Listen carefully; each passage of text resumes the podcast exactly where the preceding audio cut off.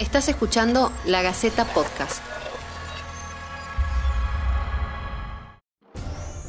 Todos queremos que la actividad se normalice tan pronto sea posible sin poner en riesgo a la gente. La cuarentena se extiende hasta el 24 de mayo. Bienvenidos al ciclo podcast de La Gaceta. Esto es En Cuarentena, la crisis del coronavirus. 7 semanas, 51 días. Para algunos una eternidad y el momento justo de empezar a flexibilizar la cuarentena. Para otros las medidas deberían ser aún más estrictas. Lo cierto es que el grupo de expertos que asesora al presidente de la Nación, Alberto Fernández, consideró oportuno poner en marcha desde hoy una nueva fase del confinamiento obligatorio. Bueno, hasta ahora lo que hemos transcurrido en la pandemia que nos ha permitido lo que se llama aplanar la curva. Es decir, que Pablo Eduardo Bonvehí, miembro de la Asociación Argentina de Infectología y jefe de infectología del Centro de Educación Médica e Investigaciones, CEMIC, explicó las razones de la extensión de la cuarentena hasta el 24 de mayo y de las nuevas medidas de flexibilización en Argentina. A partir de esta flexibilización, probablemente haya más casos confirmados. ¿A qué cantidad a usted le preocuparía?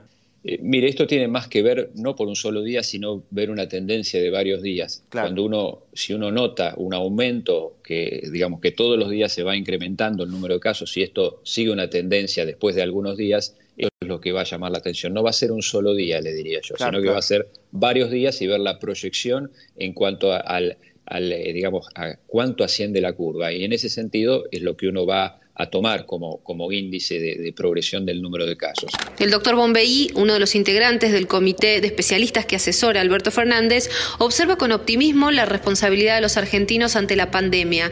Cree que en estos meses han podido concientizar a la sociedad, pero advierte que las cosas pueden dar marcha atrás si no somos estrictos con las medidas y protocolos. El otro día uno de los colegas del comité asesor decía que uno tiene que estar con un pie en el acelerador y otro en el freno. En realidad, uno tiene que ir avanzando porque obviamente la actividad económica y social hay que retomarla, pero al mismo tiempo tener un freno si las cosas no van saliendo como uno espera que salgan. Es decir, que si uno mantiene la curva de casos como hasta ahora, seguramente la flexibilización va a continuar y luego se va a ir expandiendo y esto va a depender de que cumplamos con todas las medidas, pero si esto no ocurre, seguramente habrá que retrotraer algunas medidas. Entonces, ¿sabés cómo cuidarte? Presta atención a las recomendaciones del infectólogo Pablo Bonvehí sobre el correcto uso del barbijo o tapabocas, limpieza de ropa y zapatos y la higiene en casa.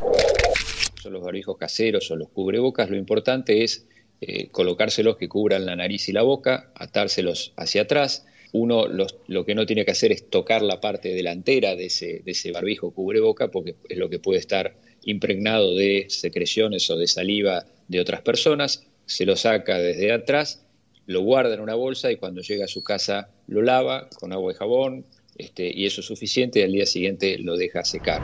Uno lo puede usar para trasladarse a su actividad laboral y volver y utilizar ese mismo lo lavado o tener un segundo juego para utilizarlo al día siguiente. Lo importante es no estar tocándose la cara porque claro, la gente no está acostumbrada al uso de barbijo, entonces trata de acomodarse el barbijo y eso puede ser una maniobra si uno estuvo tocando distintas superficies que contamine la cara.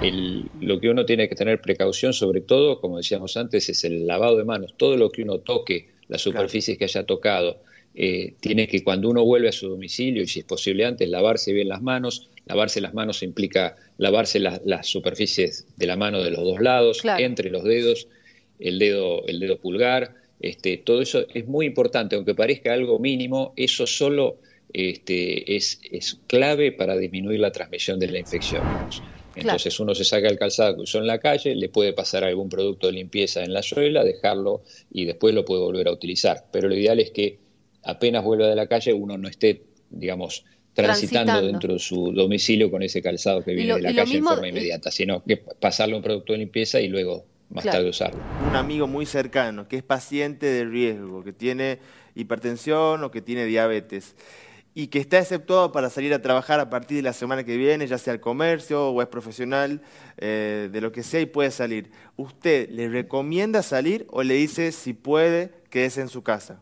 Mire, lo ideal en esta etapa todavía es resguardar a los grupos de riesgo. Así que si uno está dentro de los grupos de riesgo, en esta etapa que viene ahora, también permanecer en casa es la medida más segura que hay. Digamos que hay mucha gente que va a empezar a moverse, como ustedes señalan, gente claro, a lo mejor sana y joven, claro, pero que si no toma las medidas le puede llevar la infección a un conviviente, que es alguno de los que personas que tienen factores de riesgo, una persona mayor. Entonces, por eso es muy importante que las medidas de prevención las tomen todos, aunque sean jóvenes y sanos, porque pueden volver a su casa y llevar la infección sin saberlo, totalmente asintomáticos, y transmitírsela a alguna de las personas que están en los grupos de riesgo.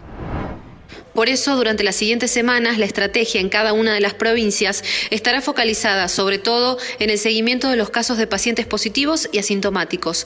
La detección y aislamiento de estas personas va a ser clave para evitar la propagación de la COVID-19 en nuestro país. Esto fue En Cuarentena, la crisis del coronavirus. Déjanos tus preguntas y comentarios y vamos a estar brindando información chequeada permanentemente. Y por favor, en lo posible, trata de no salir de casa. Colaborá y nos cuidemos entre todos.